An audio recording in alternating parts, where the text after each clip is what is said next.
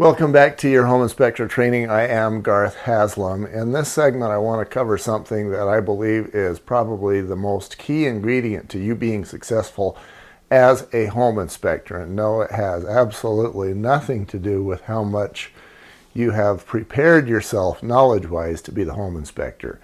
In this case, it is about you uh, and the relationships that you create, how honest you are, and how honest you come across as um, you know basically these guys are making a you know anywhere from a couple hundred thousand dollar decision to a half million dollar decision whatever it is maybe it's a five million dollar decision but they are placing huge uh, levels of confidence in your abilities to guide them as to move forward or not or somewhere in between.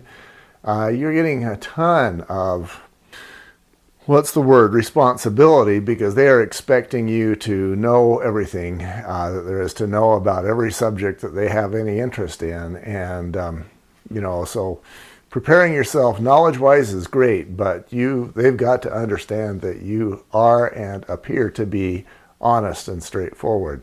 So that's huge. Now honesty kind of for me being honest results in you appearing to be honest you know um, I don't know how to appear to be honest other than just practice at being honest all the time.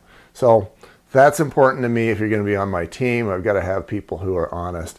One aspect of honesty is admitting what you don't know. So, for example, in the podcast for homeowners, I've done uh, what about 53 different categories of home inspection related issues everything from raccoons to spiders to asbestos to meth to electrical, plumbing, roofing. Uh, list goes on and on. And as the home inspector, you are going to be expected to be an expert in all of those categories. And of course, the reality is there's no way you can be an expert in all those categories, um, especially until you've been out there, you've done hundreds of home inspections, you've done perhaps a thousand hours of research uh, in order to just kind of be at a very basic level for what you need to be for, for a home inspector. And you're not going to be there in every different category, um, especially unless you're an old man like me. So, honesty basically means that if you don't have the answer, you don't make some crap up. You admit that you don't have the answer you say basically I'll look it up, I'll find it, and I'll get the the information to you in the report that I write tonight.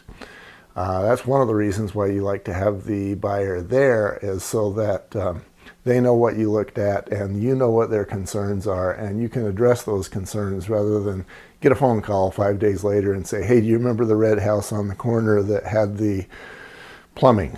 And especially if you're me, the answer to that question is always no. I have trouble remembering the house I did yesterday, but you know, um, that's another one of the reasons why you ha- want to have the guy there. Now, honesty, huge. You cannot succeed as a home inspector unless you are honest and appear to be honest. And I guess those two may be pretty much the same thing. So, I guess uh, I guess the difference now that I'm uh, you know kind of ad hocing this is that if you you know one example of appearing to be honest are not appearing to be honest, even if you are, is maybe you're not showing up in the right stuff. Maybe you don't have a professional shirt that says, you know, this is, this is my company logo.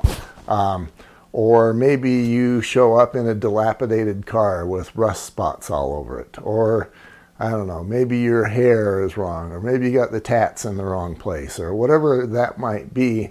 Um, those sorts of things throw a kink in the works as far as um, the clients trusting you. So make sure you've got uh, that base covered, whatever that may be for you.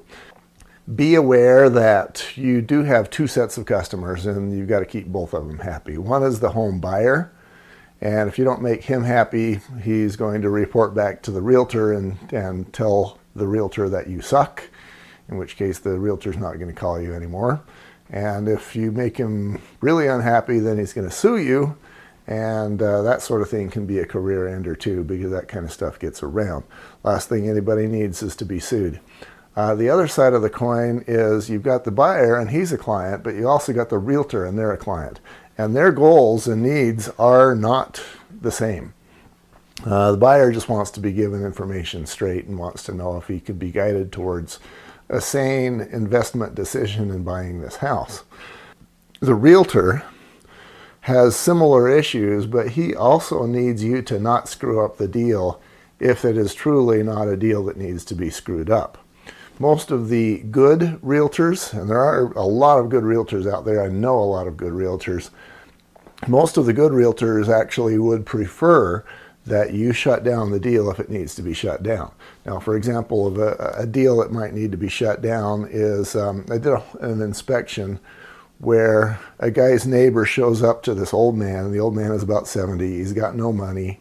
And he says, Hey, I had a dream that you should buy my house from me. And the house was on the hill, it was sliding down the hill. One of the walls was actually falling away from the rest of the house. Uh, there was no foundation on beneath one of the major walls. There was no heating system. Uh, this guy had no, the buyer had no savings, no construction background. Basically, he was going to spend his life savings on a house that he did not have either the means nor the knowledge to fix. Um, you can imagine the amount of work it would take to put in a heating system in a house. And I said, Well, do you have the money to do that? No, but I'll save up.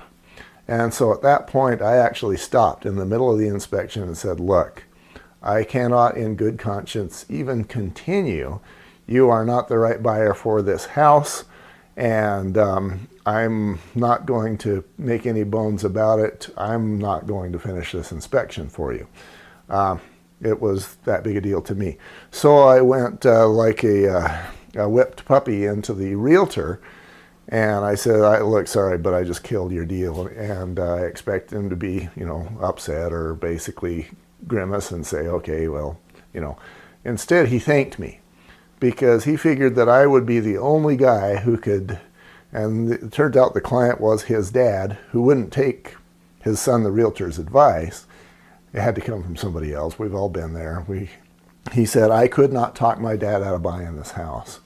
So there are times when killing the deal is the right thing to do. You know, uh, just because a home has structural issues, or maybe it has meth issues, or mold, or maybe it's got asbestos, or whatever it is, that alone is not justification for killing a deal.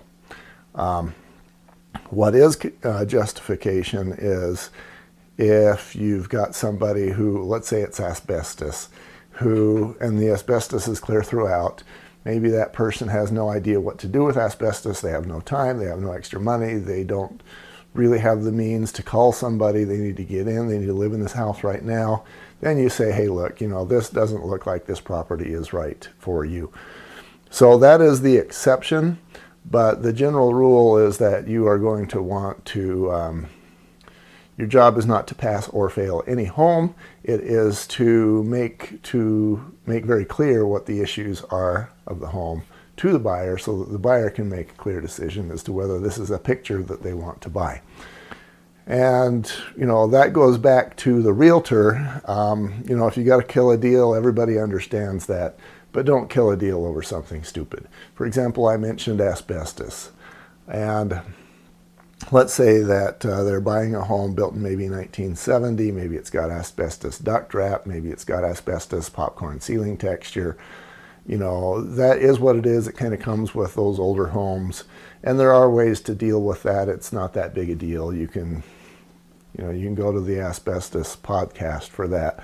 But the the point I'm making is that um, you know if you're finding asbestos or something like that, maybe it's a hot neutral reverse electrical plug. You provide that information to the client. You do not provide the summary to them as to whether the asbestos or the hot neutral reverse plug or the raccoons in the wall means they should or should not buy that house. This is important to the realtor because in many cases, you know, there's a budget the realtor's got to deal with, and in those same cases, maybe the home they found is the best home that this particular buyer can afford. You don't know that information. So again, your role is not to say pass or fail, it's to say here's the condition of this home. And that is what the realtor needs from you. By the way, don't make the realtor look dumb Uh, if you do, that will be the last time he or she calls you. And you know, it's you just don't need to make anybody look dumb. You don't need to try to pretend that you're smarter or better or stronger or quicker or anything else. Uh, you, you just you're just there to take care of the client. You got a job to do. You take care of that client well, and they will decide if you're awesome. You don't need to tell them that you're awesome. It's that kind of goes without saying. You would think, but you know, I, I see a lot of inspectors that try to to pretend that they are awesome and they're not. Have the client there when you inspect. This is huge. And if you're intending to be on my team, it's going to be something that I require. Now, let's go back to the asbestos, for example, because I just mentioned that.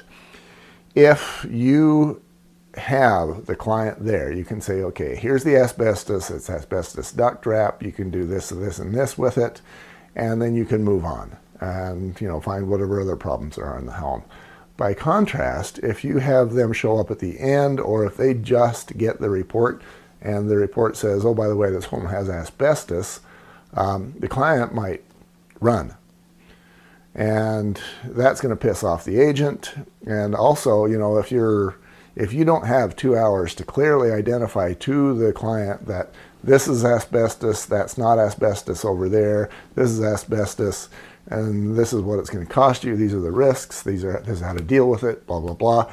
Uh, if you don't have that two hours to give that information to them, uh, they're going to be calling you later, and or they may be their lawyer may be getting a hold of your lawyer, and you just don't need that. So um, you've got to have the client there. That's going to make you very unique as a home inspector, and that is exactly what you're looking for.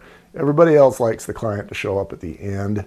You can give far better service if you have the client there the entire time. Teach and educate them, honor them, serve them, and make sure that at the end of the inspection, they put their face in front of you and say, Thank you for that. You helped me. Now I know what to do. I'm ready to take the next step. And whether that's to keep going or whether it's to run away and go find another home, if they don't come to you and say, That was awesome, you really helped me, you really served me, and if they don't give you a heartfelt uh, level of appreciation, you failed. And you have missed an opportunity to create a customer who will keep sending clients to you over the years. The value of that customer, and this is probably the next the next segment I need to cover, is you need to understand the value of a client. Uh, somebody sends you a referral, or maybe you just get a phone call and somebody says, okay, go do my home inspection. And so you show up, you meet them there, you do the inspection, you you know, you do you, you go through the motions, you mail it in, and you give them a report, and they say, okay, here's thank you. Um, that customer was worth, I'm going to say $400 to you. That's what I presently charge, and that's a failure.